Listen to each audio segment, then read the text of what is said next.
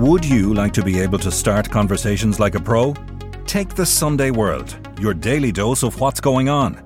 Do not consume the Sunday World if you're involved in a drug cartel, you're a politician with something to hide, or you've appeared on a reality TV show and care about others' opinions. Consume the Sunday World responsibly. Always read the stories, gossip, and commentary. You can't beat the sound of a contented cat. That's why veterinary surgeon and natural pet food pioneer John Burns developed Burns Pet Nutrition. Because he knows the positive impact a natural diet has on our beloved pets. And our premium cat food is designed to satisfy even the most finicky eaters. For natural, no nasty, wholesome recipes, choose Burns Pet Nutrition. Available from veterinary clinics and all good pet shops across Ireland. Everyone knows therapy is great for solving problems, but getting therapy has its own problems too, like finding the right therapist, fitting into their schedule, and of course, the cost. Well, BetterHelp can solve those problems. It's totally online and built around your schedule. It's surprisingly affordable too. Connect with a credentialed therapist by phone, video, or online chat, all from the comfort of your home. Visit betterhelp.com to learn more and save 10% on your first month. That's BetterHelp H E L P. Check out my new show, Nicola Tallant presents Getting Away with Murder, live at Liberty Hall on September 20th. Brought to you by MCD. Tickets on sale at ticketmaster.ie. Uh, once the Criminal Assets Bureau, once they start the machine rolling, it doesn't really stop. It just keeps going. And like, okay, it's a small town. It's not a big international drug dealer, but you know, it's somebody who's you know a corrosive influence in, in a small town in a community it keeps the criminal justice system on its toes that you know the best minds are there and they're getting paid. Nobody's cutting corners and and you know justice is being seen to be done which i think is important. I'm nicola tallant and you're listening to crime world a podcast about criminals drugs and the sins of the underworld in ireland and across the globe. From a notorious robber who splurged on properties and a six-week florida holiday to a gangland criminal whose Dublin mammy tried to help him get back his cash in the attic. The targets of the Criminal Assets Bureau are both wide and varied. Today, I'm talking to journalist Eamon Dillon as we dip into the latest cab listings before the High Court and give listeners a snapshot of their work. We talk about the colourful and eagle eyed judge who presides over the list, about the cases that come before him, and about the lengths that some will go to hang on to their ill gotten gains.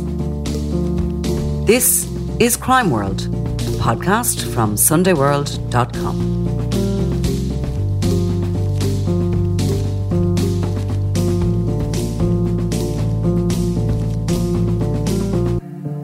Eamon, you were attending the uh, monthly cab list this week, and I just asked you, I'm so glad you want to talk about this because, uh, yeah, this is a bit train spottery. But anyway, Justice Alexander Owens, who presides over the um, the cab, the Criminal Assets Bureau lists, he's a bit of a character, isn't he? Yeah, he he seems the perfect fit for it though as well. Um, but it's certainly mm. it's not the place you'd want to go in half cocked as a, a, barrister going in in front of Alex Owens and not having your you know not being right across your brief because if there's a mistake he'll point it out to you um, and like he's it's like he, he's read the brief for both sides perfectly and then he's sitting on the bench yeah. and he's he's there to make the judgment but he goes to incredible trouble to make sure he understands everything and I think he seems to be quite the expert on on sort of you know questions of tax on on on accountancy and about how accountancy is done. Like he, he's he's all over the the difference between net and gross figures and expenses and revenue returns and whether something is reported to the your accountant doesn't necessarily mean it's true. You know he, he's he's incredibly evidential based like everything has to be you know, backed up by by something. You know the way they work, and that you'll have um, a chief cab officer will make a statement of belief, and that's put in an affidavit, and so and so was a serious criminal, and that we believe this house was bought for that from the proceeds of crime. And then all the supporting affidavits are brought in from different people who've number crunched and gone through all the bank accounts or, or dug up the bucket with the cash in it or mm. whatever they've done to show where the money has come from. And and that's all he's interested in. I mean, he interestingly enough, in one of the cases um, this week, he, he said something along the lines of, in reply to one of the barristers who talked about, you know, the societal good that, you know, that the criminal assets legislation does. Um, and he said, look, it doesn't come into it. It said it's got nothing to do with it. It's all about whether or not an asset was purchased with the proceeds of crime and that any, you know, and that was his view. Like, you know, as far, look, it seemed as far yeah. as he is concerned, any, any benefit to society accruing from that, well, that's just, you know, it's a lucky bonus, but it, it's not the job of the legislation to, to, to take that into account. And he certainly doesn't. Mm. No, I mean, from the moment he started, and he's actually kind of new enough to it. I think he's there maybe two years now, maybe it's three. We all seem to have lost a couple of years. Um, and he certainly was sitting during COVID and anytime he could. He was in the courtroom. He was on top of his game with the remote hearings he rushes he doesn't rush things through but he he gets things through the courts. He's anything but dithering. And yeah i agree with you. I think he's the perfect fit for the criminal assets bureau cases. They're complex. You know they are very largely mathematical and he has the certainly the brain power for it. You know somebody could come in and kind of think he's a bit of a walkover and he's absolutely anything but. He's he's absolutely all over um both sides and definitely can correct and point out mistakes to them. So anyway, that was actually that before you, way. Before you finish on that, even like during COVID, he, he mentioned yeah. in one of the cases this week there was a big a big chunk of, of the affidavits where, where the ins and outs of these um, bank accounts. And he said, "Well, look, I actually read them." He says, "I went through them all during COVID." He said, "I was bored." and I sat at the kitchen table and went yeah. through them all. So there's no need to go through everything, and kind of gave a quick synopsis. And you know the the Counsel for the States kind of more or less, yeah, that's right, and on they went. So like uh-huh. he's incredibly he's, he's, incredibly good at, at shortcutting. And I one of his one of his final lines. Um, before he was reserving judgment in another case, um, and he just said, "Look, I," he says, "the first thing I do is is look at what the silent witnesses tell me." So that's all that kind of paperwork and certification and you know the stories from you know from the affidavits, and and it's only then he'll go back to see you know, the, the, various people with their axes to grind, as he put it, he'll go back and see what they say, and if they don't coincide, he'll make his judgment based based on that. So he's quite a forensic sort of. Yeah, uh, he's judge. not the he's not the man to try and pull one over on now. I can tell you. So the cab uh, lists, as they call it, come up once a month uh, during court terms, and they're basically you know, there's cases that can be heard that are ready to be heard. There's cases that are for mention. Some of them seem to kick along for years on end on the on the court. Some of them will disappear off into criminal proceedings and then they'll come back. Sometimes they'll be adjourned if there is a criminal proceeding going alongside it. Um, and others there'll be appeals and various things like that which can delay them. But um, you know, you'll always find a juicy story on the cab list. And if you go and sit in the courtroom, and any member of the public is welcome to do that, um, you can be um, entertained, shall we say, by some of the stories and the background to some of these cases. Now, we're just going to take a little snapshot at one day of these proceedings, um, just to see who's who's up, who's getting their money taken, um, and who's going to be able to keep the keys of the house. Um, and you were in this week. The High Court, of course, is where it happens. These are civil proceedings, Eamon. Yeah, they're, they're not criminal proceedings. So, so the kind of the, the level of proof isn't the same as a criminal level. It's on the balance of probabilities as opposed to beyond all reasonable doubt. So basically, if if um, if somebody said they bought you know three hundred sixty five thousand euro worth of a house, as Stephen Saunders said, and he, he he paid his mortgage through his plastering business, but there was absolutely no evidence that you know a plastering business was ever worked at. Then you know the, that's the, that's the case pretty much proved. I think the legislation was, was clever in that sense when it was first brought in that it switched the onus of proof onto the onto the accused, so that if, if you have you know two million quid, there has to be a there has to be a, a logical explanation for it. So it's either you got it from crime or you got it from legitimate sources. So, and if you can't prove you got it from legitimate sources, and you know mm. guards are giving a- evidence to say Nicola Tallant is is the leader of an organised crime group, then you know if you have this two million quid like you know in your bathroom. Th- that has to be explained, you know, and you can't just say, "Well, I was playing cards for a week in, in Macau or somewhere or in Hong Kong." Like you'll actually have to go and get the, the plane tickets and the CCTV from the casino and receipts, and you you will have to prove it. Otherwise, they'll say no. That's just just on the balance of probability. That's not true. That's money from you know from criminal activity, and we're taking it, and that's it. Yeah. And they look for where the money goes into accounts or whether if it's cash in the attic, where it could possibly be from. People come up with all sorts of excuses a lot of the time. Um, I've sat through these cab cases. There's been an awful lot of uh, people claiming that they've been gifted this money or cash to buy houses, etc., from their parents. And often enough parents are wheeled in, sometimes even in wheelchairs, to give evidence to that. Um, to say the same, and sometimes it's believed, sometimes it's just there's just not enough uh, in it. Now, Stefan Saunders, you mentioned, he was up. He has been trucking along in that cab list for a couple of years now. He's um, known or suspected of being a, a prolific tiger kidnapper, a man who has just been released recently from prison after serving time for his role in a ATM attempted ATM robbery. Uh, so good criminal pedigree there, but he's been looking for free legal aid. Is he still at that, or has he been refused that?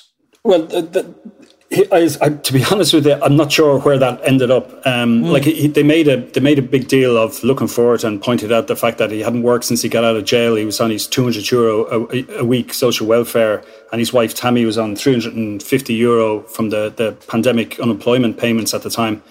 Uh, and you know they had expenses of twenty three hundred a month, you know, including uh, you know whatever bills they had to pay. I think they'd actually stopped paying the mortgage on the house at the time. So I mean, they were they were making the case. Look, they can't fight a high court case. They can't afford to pay for for senior counsel to take this on. And it's not only the likes of counsel you need. You also need forensics account forensic accountants. You need possibly you know um, some of these these kind of tax consultants to to produce an expert report to show that you know you're your expenditure, your outgoings did actually match your legitimate outcome or your, your legitimate income. Uh, you know, whereas you know the cab have all those officers themselves who will have done all that work when they've built the case against the like the likes of Saunders. Uh, so I, I, mean, like what was interesting, I think about the hearing this week, it was actually it was actually the hearing. It was finally, you know, I think it's a I think it's a nine, it's a 2020 case. So it, like it was filed in, yeah, in 2020. It's there for a while. Now, now presumably, mm. I, I, think the the investigation by CAB I think might have started back in 2016 when when uh, he went into custody for the Dunboyne robbery. Um, but it, like it turned up in, in court yesterday. It, like in a way, it's funny how these things work. It, it mentioned. Um, a relative of his wife had been invested, investigated by CAB in 2005, around that period, and that some of his bank accounts were looked at at the time, and nothing untoward was found. Now, this was used by his counsel, his defence counsel, to say, look, you know, it, it's it's not it's not in the it's, it's not justice to, to you know to go back over his accounts again and now suddenly find you know errors with them that you know or or, or you know uh, warning flags or whatever you want to call it um, this time around, whereas you know the last time there was nothing wrong. So why should you be looking at him so closely? And they were actually trying to make the argument that when he went on the kind of the acquisition period, as they called it, when he bought two houses, including his family home in in Clonee. Uh, they were trying to make the point that at this stage he didn't have any convictions. That his first conviction, which is true, um, didn't happen until the 2016 robbery, for which he got 10 years, and that before that all his income was legitimately earned and you know, they were trying to say he ran a plastering business. Uh, I think, uh, and then and, and his wife Tammy had, you know, she was she was involved in various businesses. One of them was um, uh, curtains and blinds. Uh, they, they, were also they had taken over as a going concern a hair salon in Finglas. Um, the manager there was kept on, but all the staff were basically made redundant, and the new staff were, were a lot of them were relatives of of the the Saunders. This is you know this is what it was said in, in, in court yesterday. Yeah, uh, and then of course you know with the, the, the kind of they go like you're saying you know members of the public would be welcome to come along to, to come along and watch, but I don't think they'd be thanking you, uh, Nicola, because like some of it is pretty uh, it's pretty arcane so and and it's it's like you're kind of sitting there wondering. I hope eventually at the end of this big long. Uh, you know, to and fro about bank accounts, they're going to do it in a nice simple line for us simple journalists to understand but I mean, they were talking about the 360 paid on on his on his, on his Clonee home uh, back in I think it was 2005 or 2006, and that you know 50,000 of a gift from uh, you know a relative, and then there was. Uh, there was, I think, another fourteen thousand in, in, you know, a, a, a kind of costs, and that certain things were paid for in cash. That the the mortgage was paid from these companies that were basically, you know, described as money laundering, you know, exercises. So I mean, you're, you're basically you, you, get a legitimate mortgage on, on the back, presumably uh, his application, like you know, included his his tax returns or you know his you know his company returns, or he was self employed as a plasterer. Um, so, so this would have been kind of self declared. So I mean, there was never any kind of there was never an accountant pouring through invoices or anything like that. So I mean, accountants take people at their word and, and do their do their revenue returns for them. So again, there was no evidence found of, of this this work being done. Um, and there was 120,000 extension done on his house, which was paid for in cash. And then the relative who lent him the 50 grand. That's a phenomenal uh, amount of cash. I mean, isn't it 120,000? Yeah, no, they were, they try to make the argument then that, well, look, this is the valuation by cab, but, you know, when you pay in cash, you get things a bit cheaper. Um, you know, and again, this is something that Judge Owens would would pick up on and say, well, that's that's you know quite probably true. But even if you say it's only forty grand, like where did the forty grand come from, as opposed to the hundred and twenty? Oh my god! But the fifty grand, say loan or gift, whatever it was from the, from the relative, then that went back to the relative in terms of they got a refurbishment done on their house. Um, and, and, again, there was kind of a, a, calculation of how much that cost, and you know, was it equivalent to the fifty grand or a bit less, thirty-two thousand?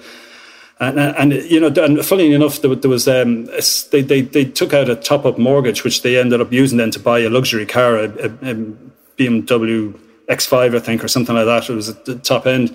Um, and there was a valuer from a bank had come out to look at the house for this top up, you know, this top, top up mortgage, and remarked about the high standard of the work that had been carried out, and it was, you know, really done to the, the nth degree, and that was, you know, uh, you know, it was a, a stylish job, well done. So it, it kind of, you know, there was obviously no expense spared in, in this in this extension, which obviously his side then were trying to claim that it, it wasn't all about, you know, uh, um, it wasn't, you know, it wasn't necessarily as much as as Cab were trying to claim it was. This is the house at Hazelbury Park we're talking about, which is the family home. That's correct. Yeah. Yeah. Because do you know that house? And it, it is beautifully done, actually, because uh, I've seen it. I haven't been in it, but I've seen it on uh, Facebook or one of these things. Somebody was showing it off, probably, I think maybe his wife. Um, and it is actually really tastefully done and uh, very well plastered, I have to say. But only because back in the day, I certainly after the the um, the ATM raid, the it was suspected that he at that point had collected six million and they reckoned that he was a cash spender. He ha- had it in cash. And when at one point there was a raid on his house and the Gardaí went through the ca- cavity walls because that's where they reckoned that the, the money was. They were sure that there was money in the cavity walls, found nothing, but they had to get replastered. So that's why it looks so well. Um, if the same thing happened to my house, I'd probably do the same. But uh, I can tell you, nobody's going to be finding anything in the cavity walls of mine. Um, so their cab are ultimately looking, are they, to take this home from him and his wife? to seize it and to forfeit it to basically to the state. Yeah, I mean, basically what they were looking for this week was a ruling, um, as far as I understand it. Um, they were just looking for a ruling that it was bought with the proceeds of crime, and then the next step after that then is to get the order that had been turned over, and then mm-hmm. of course, you know, like the, so the, the judge hasn't actually made his his ruling on it yet. So presumably that can be appealed, and then if it is ruled the proceeds of crime, then the the the, the next court order, you know, uh, telling the Saunders to hand over the home, now, presumably that can be appealed as well, or they can try and sit uh-huh. tight for as long as they can, as another another another criminal uh, was was doing um, this week as well. You can just sit tight and, and wait until they kind of more or less threaten you with a contempt of court and put you in jail before you finally, you know, hand over the keys and walk away. And you know, in some cases they, they do. It's like any civil proceedings. In some cases, I think that when, you know, the heat dies down on it and maybe they, they realise that, you know, this is, you know, we're going to lose the house. Sometimes they come to the table and they do a settlement and they'll come up with money to pay off or whatever, or they could do a deal. And the Criminal Assets Bureau are perfectly entitled to and able to do that in the same way um, you know, an individual would be, because in the long term it saves money on legal fees, uh, court dates, etc., and it can it can work out the best for everybody. So, anyway, the Saunders aren't uh, at the position that they want to give over their family home. No, no. I mean, yeah, they were they were they were fighting it. They were fighting it all the way, and I mean, they went through. Like, I mean, they they, pre- they pretty much tried to have an answer for everything the um, the, the Criminal Assets Bureau came up with, and, and they in turn had answering affidavits rebutting the the, the Saunders' case. Like, I mean, like for instance, you, um, I think uh, Tammy's affidavit that the, the, the blinds and, and curtain firm, you know, how could it be a, a, money laundering vehicle? There was almost, you know, there was very little going through it, and and and you know, it was it was a it was just a cottage industry set up by her mother in two thousand and four, and you know, there was really. You know, she'd worked there as a kid, and you know, it only just kind of got more involved when she was eighteen, and that you know, it was, it was you know, describing it almost like a kind of a, a paid hobby rather than than a than a, than a business. But um, I, I, don't think that was. I, well, it's hard to you know. I, I don't think that was necessarily um, taken on board by by the, the cab officials, and I think they came back with their own affidavit explaining it in in in in extreme accountancy details, which are way beyond me, to be honest. so this will probably continue to go back and forth, and you know, it will it will eventually culminate in you know there'll be a decision made, and then whatever. But in just to go back to the free legal aid before we go on to some of the other cases you heard, but that free legal aid, Gilligan obviously got it because he was the first case, one of the first big cases up, and because he got free legal aid that's why he appealed everything all the way and didn't go on for 20 odd years and cost the state 20 million and all the rest of it. And I think in more recent times, the Criminal Assets Bureau, because when they were established, they'd nothing to look back on. They were just uh, fresh agency and uh, they were learning all the time. But I think nowadays, when any of these people do apply for free legal aid, they fight that all the way and as strongly as they can. Most notably, the Byrne organised crime group went in and applied for free legal aid when they took the case against them. And uh, the affidavits that the Criminal Assets Bureau put to the courts to object to that free legal aid literally blew open that whole organisation from the point of view of what we could report on. Everybody was named. Many of them were on social welfare, while also believed to be bringing in millions of euro from from drug dealing. Um, and they, they ultimately lost the case for free legal aid and they had it settled up within weeks after that because they weren't prepared to put their hands into their own pockets to, to fight the, the law uh, or the state. So, anyway, going back to who else was up and what else did you hear? Well, the other kind of, it was an interesting one, I think, came up. Um, and again, you, you can show you, uh, like I suppose in a sense, free legal aid um, doesn't come into this one. Dean Russell, and now he's been described as a veteran gangster uh, with lots of links to um, feuding gangs in Coolock and the North Inner City Dublin. His his brother Anthony Russell was shot dead by. Um, I think the gang that were opposed to Christy Griffin, if you remember that that kind of Oriel, yeah. Oriel Street feud, it was called, is pretty pretty nasty one.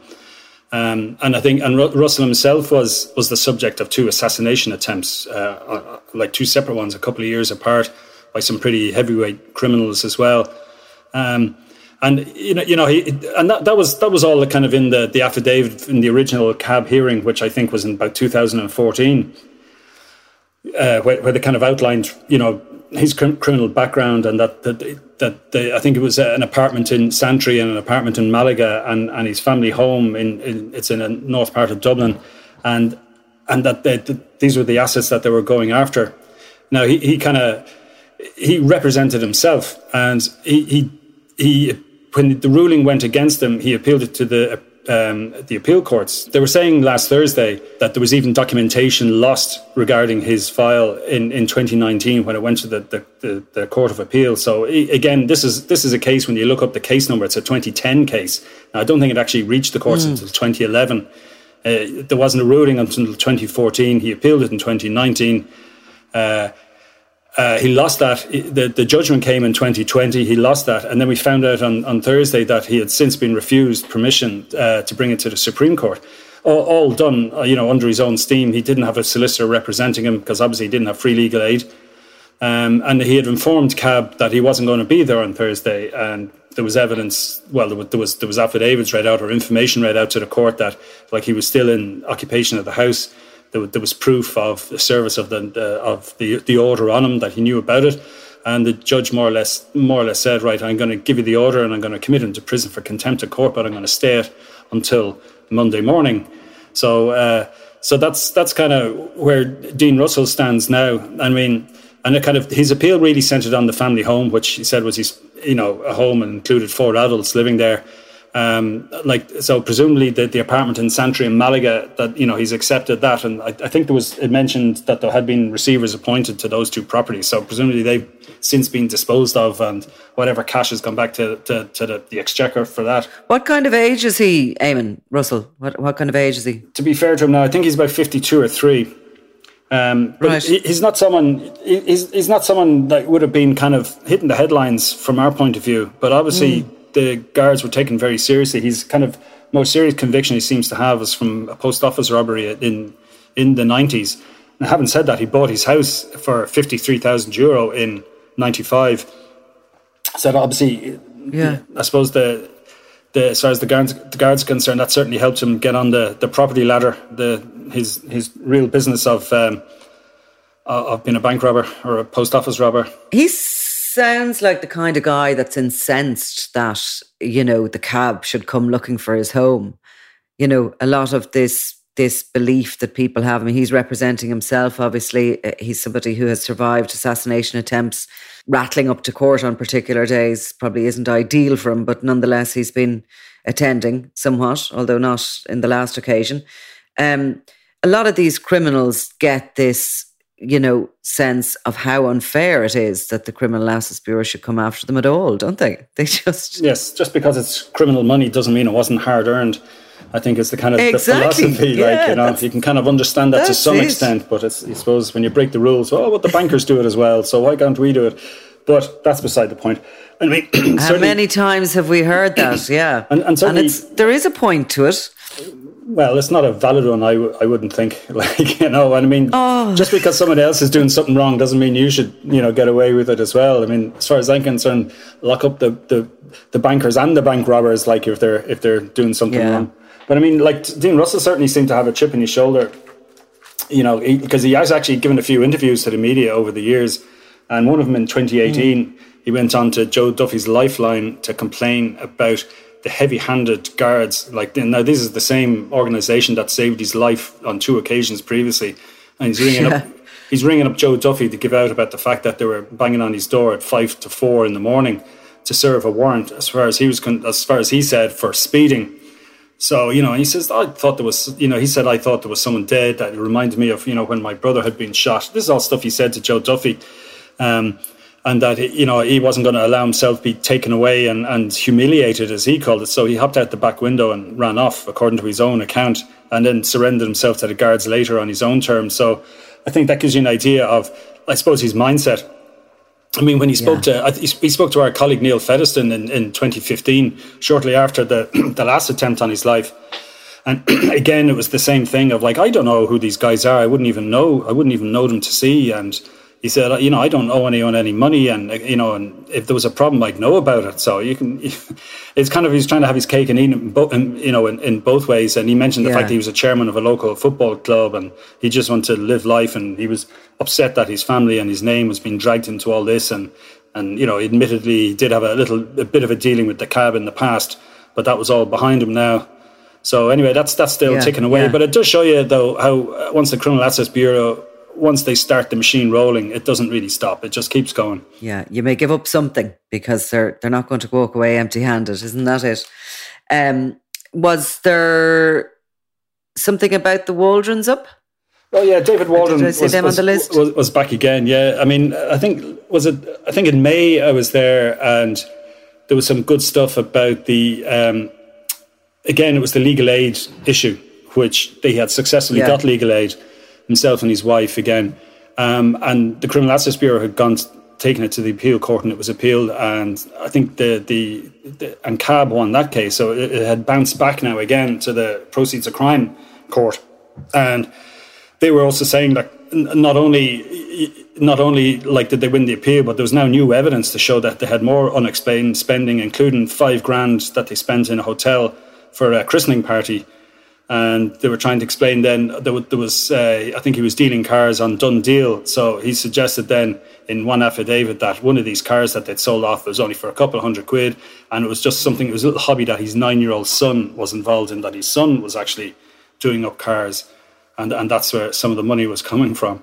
So, but anyway, look, yeah, this week it came up again in terms of they were looking in for a very specific. Um, I suppose, help. They're looking for free legal aid. They were looking for the equivalent of 11,000 euro. Um, and the reason it's equivalent was because they were looking for a forensic accountant based outside the jurisdiction, I think in either Northern Ireland or the UK, who was going to go through the CAB file and obviously put a report together and an affidavit so that they could try and rebut the case against them. So, sorry, just they're looking for free legal aid for to pay a forensic accountant to go through the Criminal Assets Bureau documents to see what they can find that's wrong. So, in other words, they're looking for the state to pay, for the taxpayer to pay for that. Yeah, that's it. Yes, yeah, I think you put it a bit more succinctly than I did, Nicola. Yeah, but that's it. Yeah, absolutely.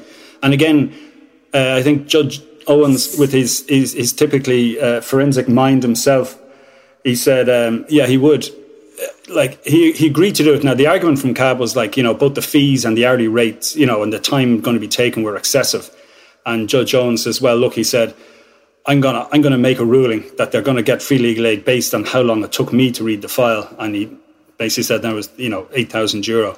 So he, he partially gave them uh, what they wanted, right. but he, he did his own calculations on how much he felt it should cost straight there and then. I mean, this is the type of argument that you know in in other courts could go on for days about you know, and you'd have to bring in an expert to say, well, how long will it take you to read the file?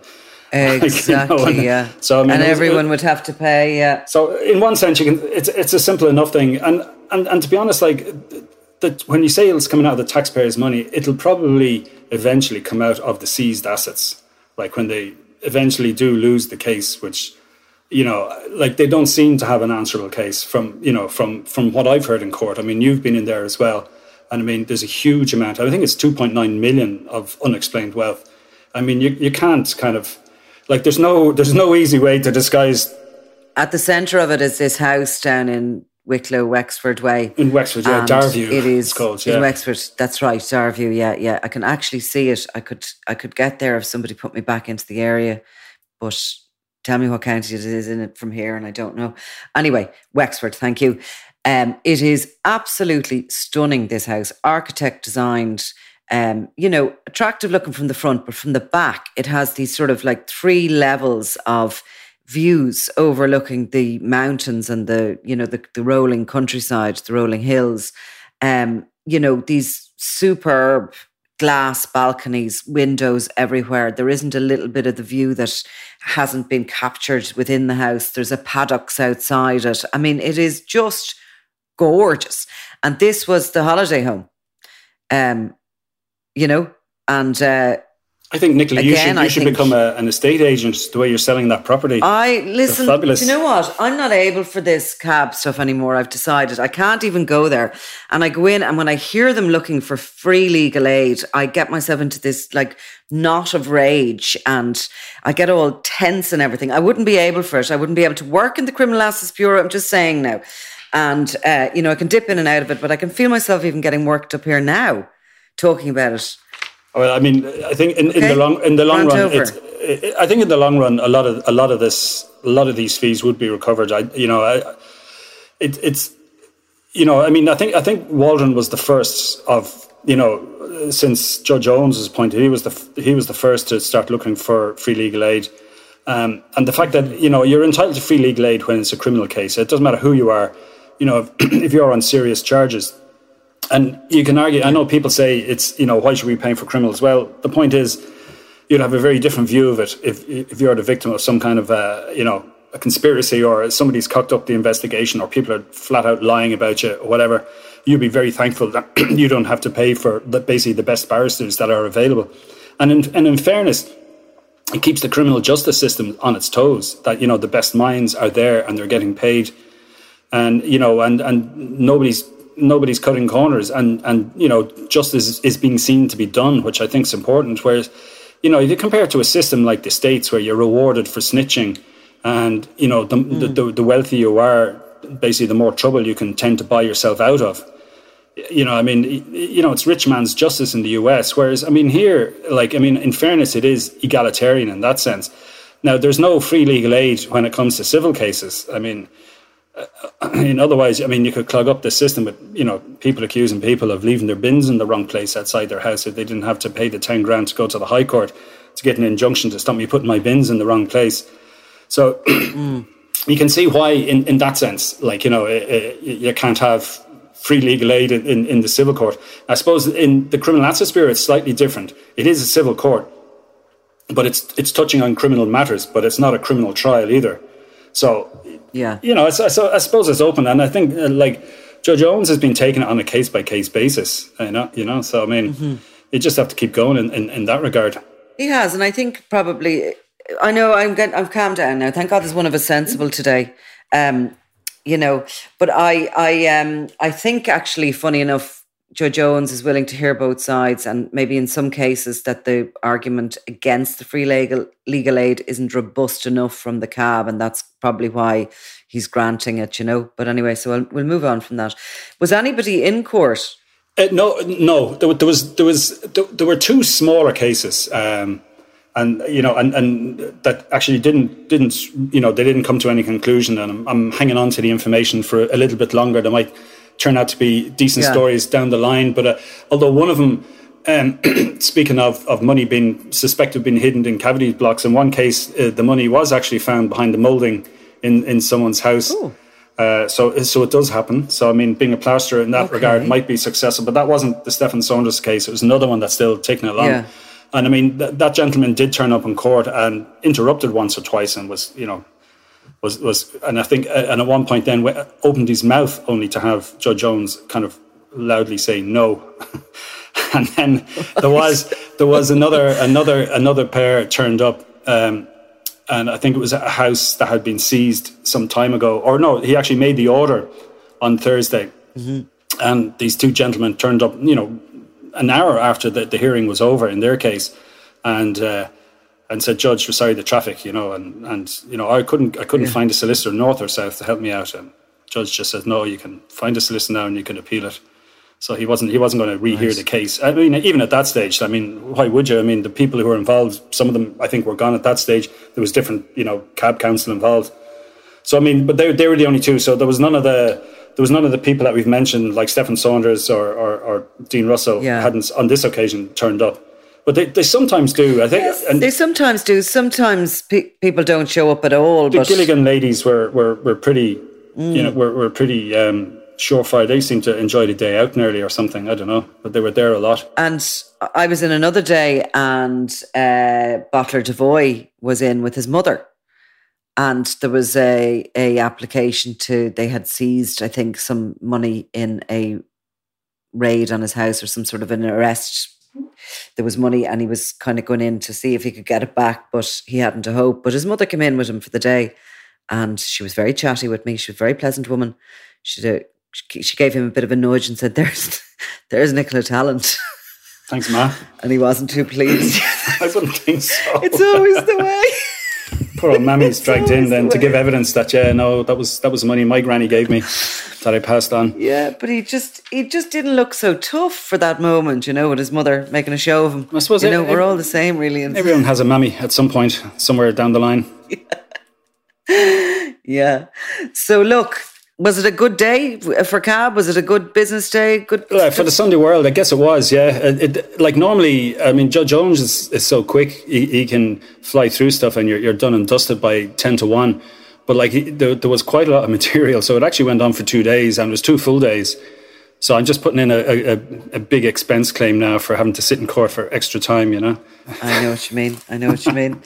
Okay, well, look, that's interesting. Anyway, that um, gives us a little bit of an idea of what these these lists are about, what sort of business has been done on a day to day basis. And maybe you're right; it probably isn't for the public really, because it is complex, and oftentimes you or I even need to it, the, the details of it to be explained afterwards by some kindly lawyer who takes a bit of pity on you.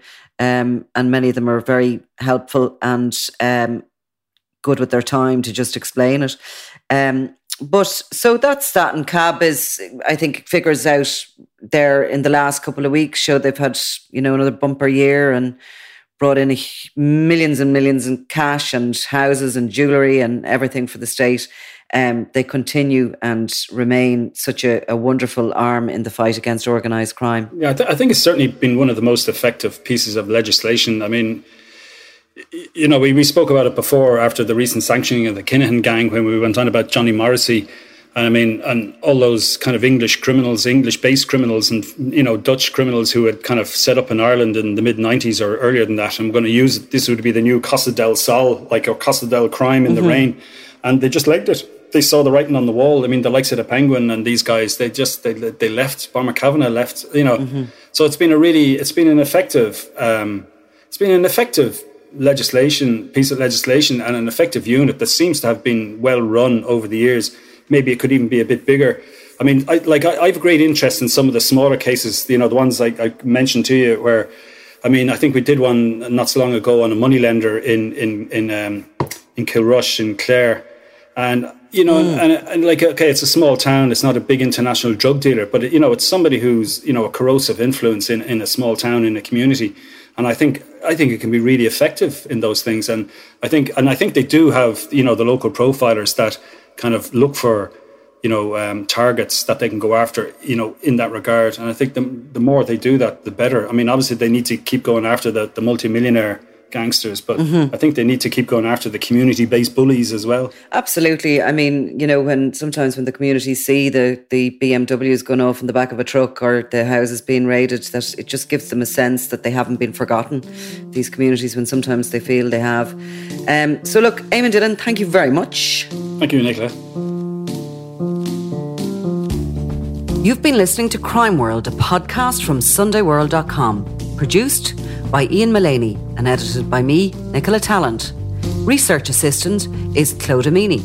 If you like this show and love true crime, leave us a review, or why not download the free SundayWorld.com app for lots more stories from Ireland and across the globe.